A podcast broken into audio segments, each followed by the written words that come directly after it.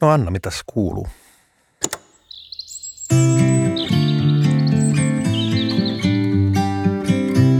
Mä oon Anna Sjöval, 39-vuotias helsinkiläinen. Ja mä oon ollut ilmastoterapian tarpeessa. Ilmastoterapia, ilmastoterapia, ilmastoterapia.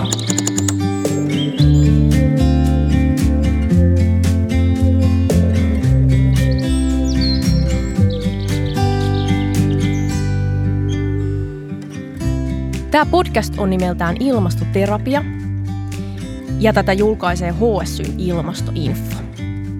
Mun ilmastoterapeuttina sarjassa on ollut Pekka Sauri.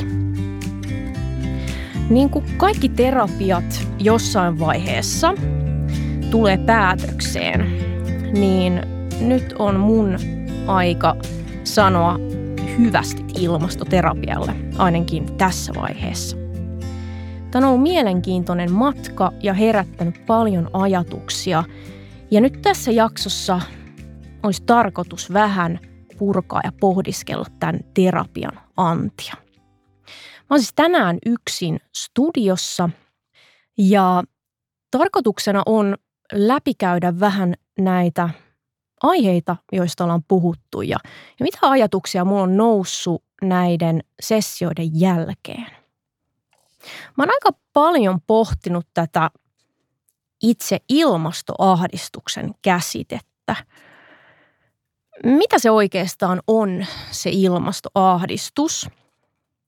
Ja omasta kokemuksesta mulla on tullut sellainen ajatus tai tunne, että ilmastoahdistus on tämmöinen tulppatunne, jonka alla on muita tunteita – mutta yleisessä keskustelussa me kuitenkin puhutaan yleensä vaan siitä ilmastoahdistuksesta.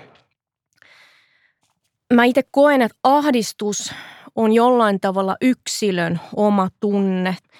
Se tuntuu siltä, että, on mun syytä, jos mua ahdistaa. Vähän sama kuin masennus.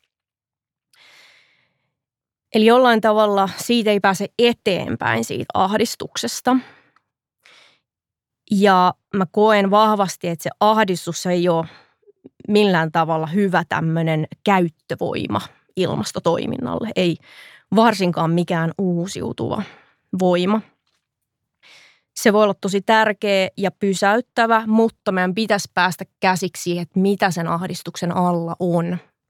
Ja kuvaako se jotenkin meidän kulttuuria, että me puhutaan ahdistuksesta – että onko se taas keskustelun viemistä siihen, että tämä on yksilöiden ongelma. Että yksilöiden tunteet ei heijasta sitä, niitä ongelmia, mitä meillä yhteiskunnallisella tasolla on, jolloin sitä ei lähetä purkamaan ja keskustella, että mitä me näille asioille voitaisiin tehdä. Että se, että jos mä menisin vaikka johonkin haastatteluun, Ylen haastatteluun, jos mut kutsuttaisiin ja mä alkaisin puhua ilmastoraivosta tai hiukusta, niin silloin mulla olisi tavallaan pakko saada myös puhua siitä, että mikä siellä oikein mua painaa tai ahdistaa.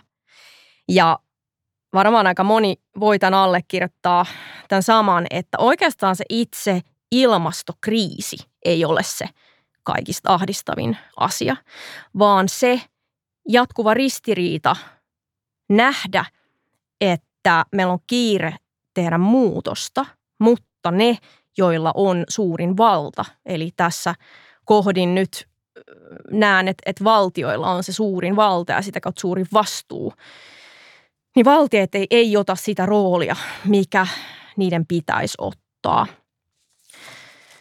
Semmoinen mulle iso asia, jonka on huomannut, mikä auttaa tähän ahdistukseen, niin on semmoinen kuulluksi ja ymmärretyksi tulemisen tunne, hyväksytyksi sen oman ahdistuksen tai tunteiden kanssa.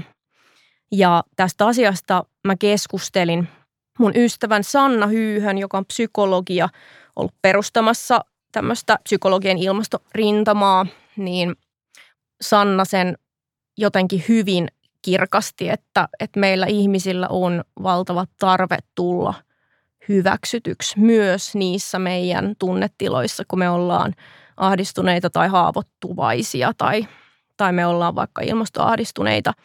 Ja tämä on vain sellainen paradoksi, mikä ei usein toteudu. että myös tässä ilmastoahdistuksessa meillä on tarve tulla ymmärretyksi ja tarve kokea, että joku muu ymmärtää meitä. Mutta toisaalta ei ole montaa paikkaa välttämättä, missä on lupa puhua näistä tunteista. Mä itse koen, että nimenomaan kun tämä samainen ystäväni Sanna havahtui ilmastoasioihin joskus ehkä viitisen, kuutisen vuotta sitten, en muista tarkalleen, niin mulle se oli itselleni semmoinen hyvin merkityksellinen asia, että mä koin ensimmäistä kertaa elämässäni, että mulla oli semmoinen ystävä, jonka kanssa mä pystyin jakaa kaikki ajatukseni, kaikki tunteeni tähän ilmastoon liittyen. Sen hyvinvoinnin ohella tai oikeastaan siihen kytkeytyy musta yksi iso asia, joka estää meitä toimimasta. Ja se on ajan puute tai kiire ja en ole varmaan ainoa, joka tästä on puhunut. Mutta tosissaan, niin jos meillä on koko ajan kiire, niin meillä ei ole ehkä missään vaiheessa aikaa jotenkin pysähtyä miettimään, että mihin me ollaan menossa ihan sille kollektiivisesti, mutta myös yksilötasolla, että, että jollain tavalla kuinka moni on pysähtynyt miettimään omia arvoja. Mun mielestä niiden omien arvojen miettiminen vaatii semmoista tietynlaista pysähtymistä. Ja toisaalta sitten taas niiden arvojen mukaan eläminen mun mielestä vaatii jonkinnäköistä hidastamista. Jos mun elämästä tulee liian kiireistä, niin silloin mun ajattelu ja semmoinen katsanto kapeutuu, enkä mä silloin enää toimi niin kuin tietoisesti niinkään mun arvoista käsin.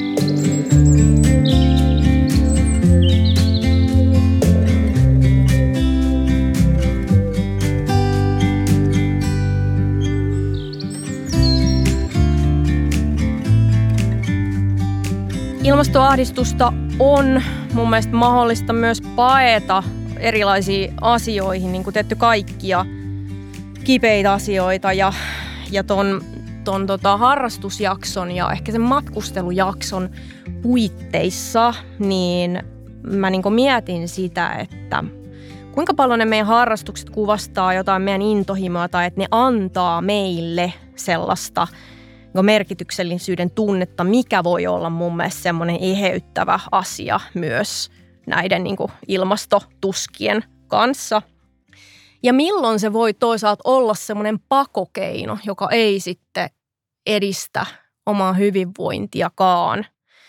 Ja en tiedä, mutta, mutta joskus mä oon miettinyt, että ihmisillä, joilla on niin kuin tosi suuri tarve matkustaa koko ajan johonkin, niin onko se semmoinen tavallaan intohimoinen harrastus vai onko se jonkun tosi elämän pakoa tai pakenemista – jostain asioista. Sehän nyt ei tietenkään ole mustavalkoisesti välttämättä joko tai tai se voi vaihdella. Et mä näen, että harrastukset voi olla semmoinen voimauttava asia tässä niin kuin ilmasto- tai niin kuin maailman tuskan niin kuin kanssa elämisessä. Ne voi tuoda merkitystä, mutta toisaalta olen myös huomannut, että mä oon – ehkä nyt en ilmastotunteita, mutta jotain muita tunteita, niin kyllä onnistunut pakenemaan sit niinku omiin harrastuksiini. Onko tämmöisessä podcastissa lupa puhua lisääntymisestä? Pitäisikö meidän äkkiä vaihtaa aihetta? Mä, mä tunnistan tosi hyvin ton, että lasten määrä ja sen vaikutukset maapallon kantokyvylle, että montako meitä täällä on, niin on tosi vaikea aihe – ja sitten samaan aikaan mä oon vähän sitä mieltä, että mä en oikein tiedä, ketä palvelee se, että me ei pystyttäisi puhumaan siitä. Jakso, mikä ehkä mua itseä eniten jollain tavalla mm, koskettanut tai on ollut terapeuttista vaikutusta, oli tämä lisääntymisjakso Riikka Suomisen kanssa käyty keskustelu. Mä huomasin, että pelkästään se, että mä ensimmäistä kertaa elämässäni sain puhua siitä asiasta, että lasten hankkiminen ei ole ihan yksiselittäistä, jos kokee maailman tuskaa ilmastoahdistusta. Et ei se oikeastaan se, se jakso sillä tavalla mun niin kun, käsityksiä kirkastanut, että no nyt mä tiedän, että mä haluan lapsia tai adoptoida tai en halua lapsia, mutta jollain tavalla siinäkin tuli se niin kun, jakamisen ja ymmärrettyksi tulemisen tunne. Ja se on jakso, josta mä oon saanut eniten palautetta tosi monilta ihmisiltä ja myös sellaista palautetta, että kiitos, että tästä keskusteltiin, että ei ole ilmeisesti ihan tarpeeksi kuitenkaan vielä ollut esillä. Tässä viime sunnuntaina oli äitien päivä ja, ja mulla huomasin, että mulla nousi semmoisia kipeitä tunteita ihan puskista yhtäkkiä. Mä kävelin lähimetsässä ja, ja pohdin, että mistä nämä tunteet tulee ja, ja jollain tavalla sitten yhdistin sellaiseen – kipuun niin kuin omasta perheettömyydestä, joka on tämän pandemian vuoden aikana niin kuin noussut pintaan. Että et mä koen, että tässä korona-ajassa mulle itselle on ollut raskainta se yksinäisyys. Ja musta tuntuu, että tämä meidän uusliberalistinen todellisuus niin nojaa aika paljon, tai se niin kuin kuviteltu hyvinvointi nojaa siihen, että meillä kaikilla menee hyvin – jolloin me voidaan yksilöinä kokea sellaista harhaa, että, että me niin kuin, ei me tarvita ketään ja me, me kyetään ja, ja tämä on tämmöistä niin kuin kilpailua ja näin. Mutta sitten tämmöisessä kriisitilanteessa kirkastuu se, että, että, että mitä me oikeasti tarvitaan kaikista eniten tai että silloin kun menee hyvin, niin ei se ole silloin niin ehkä iso asia se muiden ihmisten tuki, mutta, mutta nimenomaan tässä – kun on tehnyt etätöitä ja viettänyt pääosin aikaa yksin, on tullut semmoinen niin kuin kaipuu sellaisesta perheestä, joka olisi sellainen niin kuin turvakeskus ja sellainen niin kuin yhteisö, jossa voisi olla hyvinä ja huonoina aikoina. No mä mietin sitä, että, että ehkä tästä päästään siihen, että mitä se tulevaisuuden yhteisöllinen asuminen voi olla – ja sellaista itsekin on miettinyt, mutta sitten niin kuin, miten yhdistää se, että, että, että mä koen, että, että perhe on kuitenkin, koti ja perhe on semmoinen asia, missä on lupa olla myös niin kuin niiden omien heikkouksien kanssa ja, ja, ja tulla hyväksytyksi kokonaisena ihmisenä. Ja, ja niin kuin koen, että just tässä, tässä – pandemiatilanteessa olisi ollut niin ihanaa, kun olisi voinut nojata jonkun olkapäähän tai saada joltain halauksen, että, että kaikki järjestyy. Miksi meiltä on kadonnut resurssien taju ja, ja miten me ollaan oikein päädytty tällaiseen tilanteeseen, että, että me ollaan saamassa oksaa omalta elämän edellytyksiltämme? Hmm.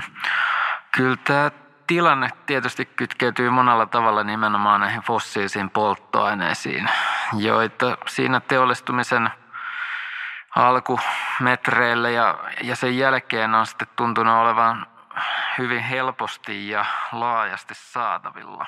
Ja sitä Toinen jakso, mikä on aika paljon herättänyt ajatuksia, oli tämä talousjakso, mikä ehkä monelle saattoi olla semmoinen vähän ehkä vaikeampi jakso mutta Paavon kanssa käydyt keskustelut ja mitä niistä on noussut, niin Paavo, Paavo mainitsi sen, että näissä niin kuin tärkeimmissä arvovaltaisimmissa keskusteluissa yhteiskunnassa, niin ei siellä puhuta yhteiskunnan suuntaamisesta johonkin.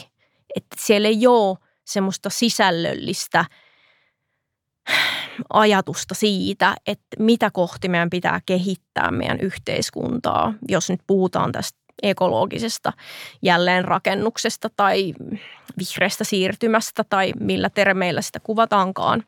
Mutta näissä arvovaltaisissa keskusteluissa puhutaan vaan siitä taloudesta, bruttokansantuotteesta, valtion velasta, työllisyysasteesta.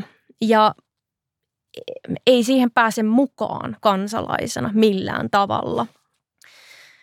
Ja nyt meillä on todellakin niin kuin tarve tämmöiselle sisällölliselle jälleenrakennukselle, mutta meidän kapitalistinen talousjärjestelmä, niin sen tarkoitus on, niin kuin Paavo sanoi, niin vaan tuottaa rahaa, tuottaa niin kuin enemmän rahaa, että se fokus ei ole siinä, että mitä se rahalla tehdään, vaan se on talouskasvu ja pääomien kasaaminen. Ja tavallaan ei ole musta mikään ihme, että meidän on hirveän vaikea niin kuin vaikka poliitikkojenkin tasolla kääntää ajattelu semmoiseen sisällölliseen kontekstiin, jos meidän talousjärjestelmän tarkoitus on vaan kasvattaa taloutta. Ja sitten kun Paavon kanssa puhuttiin siitä, että onko tämä talouden irtikytkentä luonnonvarojen kulutuksesta, onko se realistinen? Ja niin kuin BIOS oli tutkinut ja loppupäätelmä on se, että, että meillä ei ole tutkimustodisteita siitä, että ilmastopäästöjä luonnonvaran kulutusta voitaisiin irtikytkeä talouskasvusta. Meillä on jotain yksittäisiä esimerkkejä, jotka on maantieteellisesti rajattuja tai ajallisesti, mutta meillä ei oikeasti ole todisteita että se olisi mahdollista. Ja mä mietin, että onko se vaan niin, että käsite irtikytkennästä on keksitty, jotta me voitaisiin jatkaa samaan malliin. Koska jos me edes kyseenalaistettaisiin, jos joku poliitikko vaikka uskaltaisi sanoa, että hetkonen, meillä ei nyt ole niin kuin viitteitä siitä, että tämä ehkä onnistuu. Että me otetaan tässä nyt valtava riski ja niin kuin näin. Niin sitten me jouduttaisiin oikeasti keskustelemaan siitä, että hei, meillä on ehkä edessä koko meidän järjestelmän muutos. Mutta mä oon niinku huolestunut siitä, että edes mun omassa ammattiryhmässä ei tunnu, että sille julkisesti jossain tilaisuuksissa niin kun kukaan sanoisi ääneen, että no ei nyt kyllä näytä siltä, että irtikytkentä on mahdollinen. Ja irtikytkennästä BIOS on sitä käsitellyt enemmänkin, suosittelen tutustumaan, niin ylipäätään puhutaan abstraktilla tasolla, että ei edes määritellä niin kuin absoluuttista ja suhteellista irtikytkentää. Eli absoluuttisesti, kun meidän olisi tarkoitus irtikytkeä talous luonnonvarojen ja kulutuksesta ja ilmastopäästöissä, se tarkoittaa että siitä huolimatta, että väestö kasvaa, elintaso ehkä nousee, niin meidän luonnonvarojen kulutus absoluuttisesti laskisi. Musta myös Paavon kanssa käyty keskustelu nosti esille semmoisen pohdinnan, että mikä on tämän meidän talousjärjestelmän, tai että mitä se heijastaa, mikä on se ihmiskuva. Ja mä luin niihin aikoihin kirjaa, jota voin lämpimästi suositella, tämmöinen rahatalous haltuun irti kuristavasta talouspolitiikasta – joka on siis ö, tämmöisten ekonomistien kuin Jussi Ahokas ja Lauri Holappa kirjoittanut. Siellä ensinnäkin mulle avautui se, että ei kapitalismi ole ollut joku staattinen talousjärjestelmä, vaan kapitalismi on ollut hyvin muokkautuvainen järjestelmä. Ja meillä niin kuin täällä länsimaissa tämä uusi liberalismi on sen kapitalismin käyttöliittymä. Ja tässä nykyisessä kapitalistisessa järjestelmässä tämä on niin kuin kehittynyt siihen pisteeseen, että finanssimarkkinoilla on hirveästi valtaa suhteessa valtioihin. Ja tämä ei ole aina ollut näin. että se, että kun Suomessa edelleenkin on niin kauhean niin kuin suuri huoli siitä valtion velkaantumisen kehityksestä, niin jos siitä huolesta joku osa pitää paikkaansa, niin silloin mun mielestä meidän pitää tarkastella sitä, että mitkä on ne valtasuhteet siellä niin kuin pankkisektorin tai finanssimarkkinoiden ja valtioiden välillä. Ja tosissaan äh, tämmöinen Hyman P. Minski niin on, on jaotellut just kapitalismin eri vaiheita ja varsinkin niin kuin 1900-luvulla niin tämän Minskin mukaan nämä valtasuhteet on, on vaihtuneet ja tämä ei ole mikään semmoinen lukkoon lyöty järjestelmä. Ja tämä on musta tavallaan toiveikasta, että niin kuin Paavo sanoi, niin meillä ei ole aikaa muuttaa tätä koko järjestelmää. Meidän täytyy toimia tästä järjestelmästä käsin. Mutta että, että meidän pitäisi ruveta hahmottaa, ehkä paremmin, että missä se valta on. Onko se valta niillä poliitikoilla vai mikä on just suuryritysten ja kaikkien etujärjestöjen ynnä muiden suhde siihen valtaan. Myös sitten niin kuin, musta oli tosi mielenkiintoista tästä samaisesta kirjasta lukea, että tämä niin kuin antropologinen ja taloushistorian tutkimus ei tue tämmöistä uusklassista ihmiskuvaa – ja se on musta mielenkiintoista ajatella, että, että se ihmiskuva, mikä on otettu valtavirta taloustieteeseen, niin, niin tulee niin kuin muutamalta filosofilta 1600-1700-luvuilta, jotka niin kuin kehitti tämmöistä ajatusta, että, että me oltaisiin niin kuin tavallaan luonnossa hirveän brutaaleja ja, ja villejä ja, ja se historian tutkimus ei niin kuin näytä tukevan sitä – ja tähän liittyen niin kuin musta meidän iso kysymys voi olla se, että, että miten meidän pitäisi muuttaa tätä meidän yh- ihmiskäsitystä, joka voisi motivoida myös meitä yksilöitä ajattelemaan, että hei, me oikeasti ollaan sosiaalisia ja yhteen hiileen puhaltavia – ihmisiä. Tai siis sanotaan näin, että en mä usko, että me ollaan joko hyviä tai pahoja, vaan se tarina, mitä me kerrotaan itsellemme, määrittelee sen, mihin suuntaan me niin kuin viedään tai minkälaiseksi todellisuus muodostuu.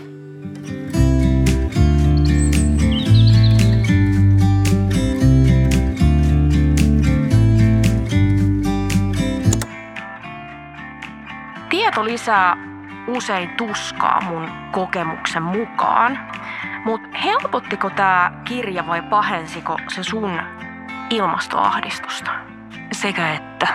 Mulle on tässä liha-kasvissyöntikysymyksessä ollut aina tähän mennessä tärkeintä eläinkysymys. Mä oon ollut eläineettistä syistä kasvissyöjä ja vegaani, mutta tämän kirjan tekoprosessin aikana tämä ilmastokysymys nousi mulle ihan uudella tavalla merkittäväksi.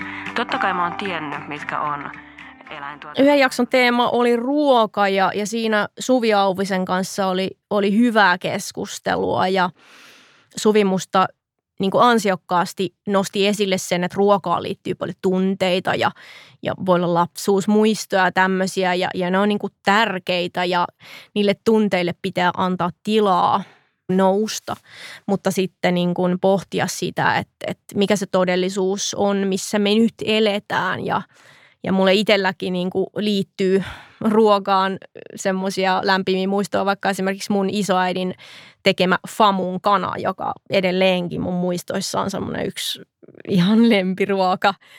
Tavallaan meillä on oikeus niin tunteisiin, mutta sitten meidän pitäisi niin kuin pystyä myös päästämään niistä ja miettiä, että mikä, mikä palvelee meidän tulevaisuutta.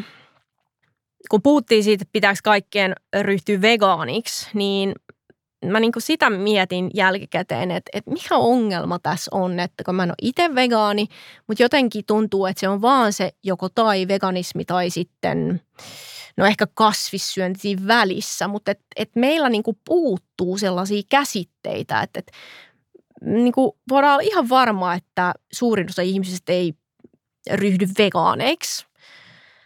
Mutta ilmastonäkökulmasta meidän pitää vähentää eläinkunnan tuotteiden syömistä.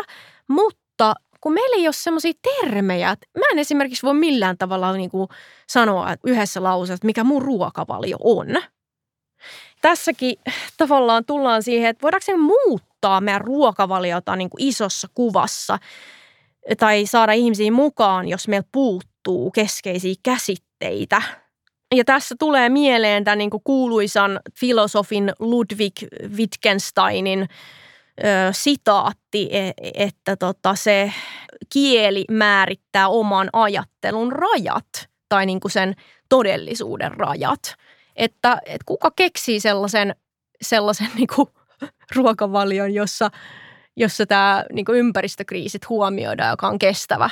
Musta planetaarinen ruokavalio ei ole vielä riittävä ja, ja itselläni niin sen, sen pitäisi käsittää myös se eläinoikeusaspekti, että edelleenkin mulla on ihan ok niin kuin syödä muutaman kerran vuodessa vaikka riistaa, kun se on saanut elää vapaasti siellä tai järvivillikalaa, mutta että tämä niin kuin tehotuotanto ja mä luulen, että myös Suvin kanssa keskustelu jollain tavalla vaikutti muhun, että, että musta on ruvennut tuntua niin kuin pahemmalta ja pahemmalta se ajatus, millaisissa olosuhteissa meidän tuotantoeläimet kasvatetaan. Se on musta niin kuin täysin kestämätöntä ja, ja se, se kuvastaa tätä meidän niin kapitalistisen järjestelmän niin kuin synkimpiä puolia mun mielestä. Suvin kanssa keskustelun jälkeen sit niin mietin tätä yksilön ja yhteiskunnan suhdetta. Et jotenkin musta ruuassa se on just hyvin konkreettista, miten mä voin joka päivä vaikuttaa.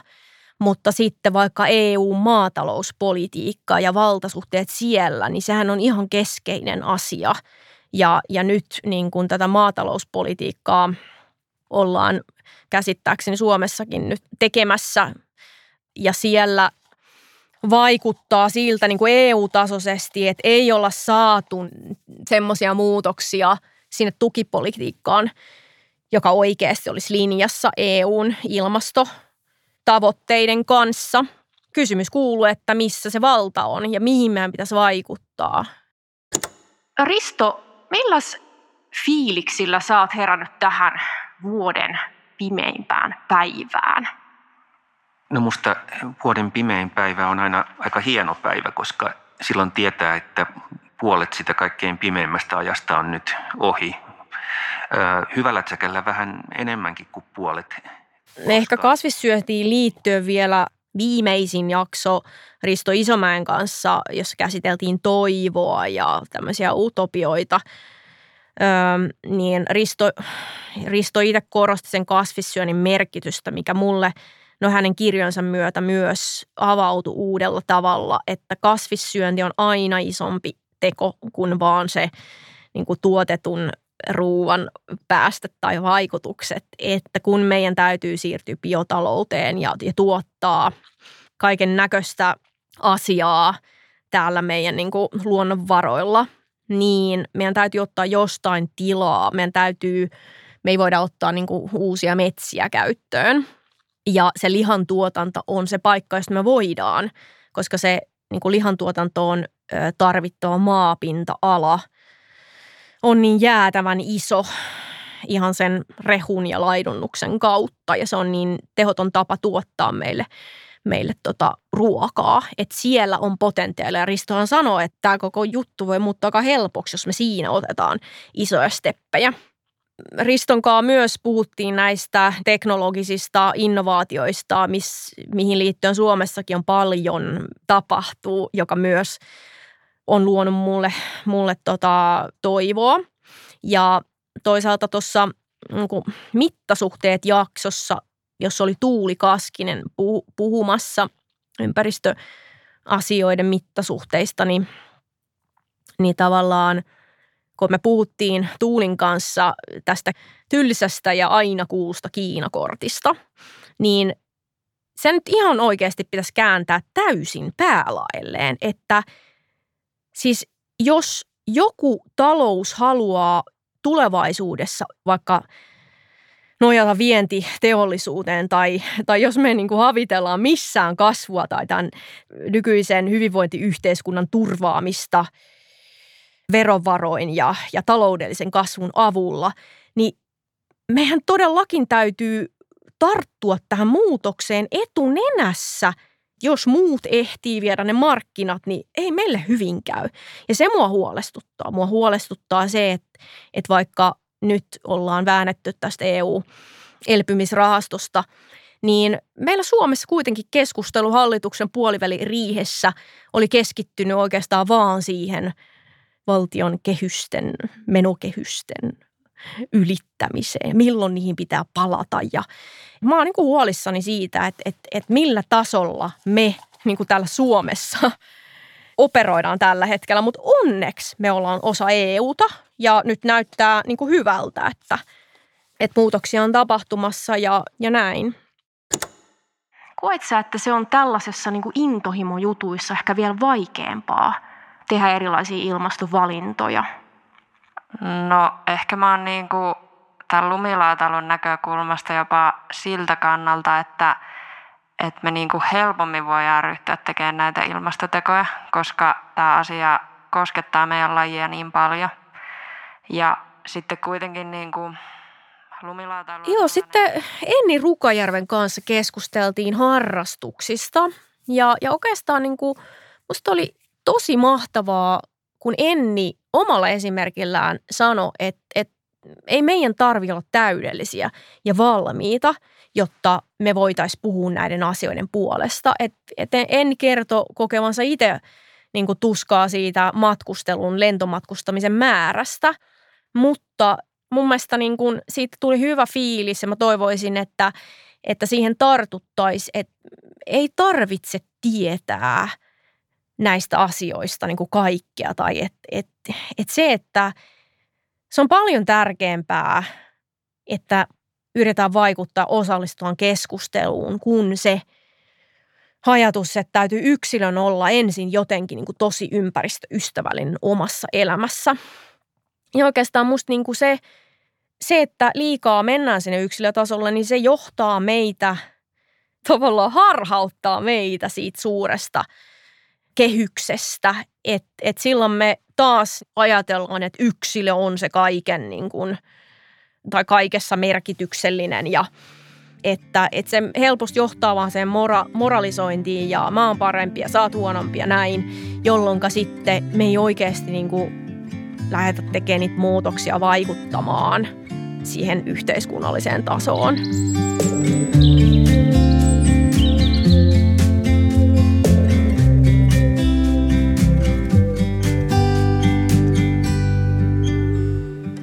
Eli nyt ilmastoterapia on mun osalta ainakin tässä vaiheessa tältä erää tullut päätökseen ja mun aika kiittää, kiittää kaikkia mahtavia vieraita.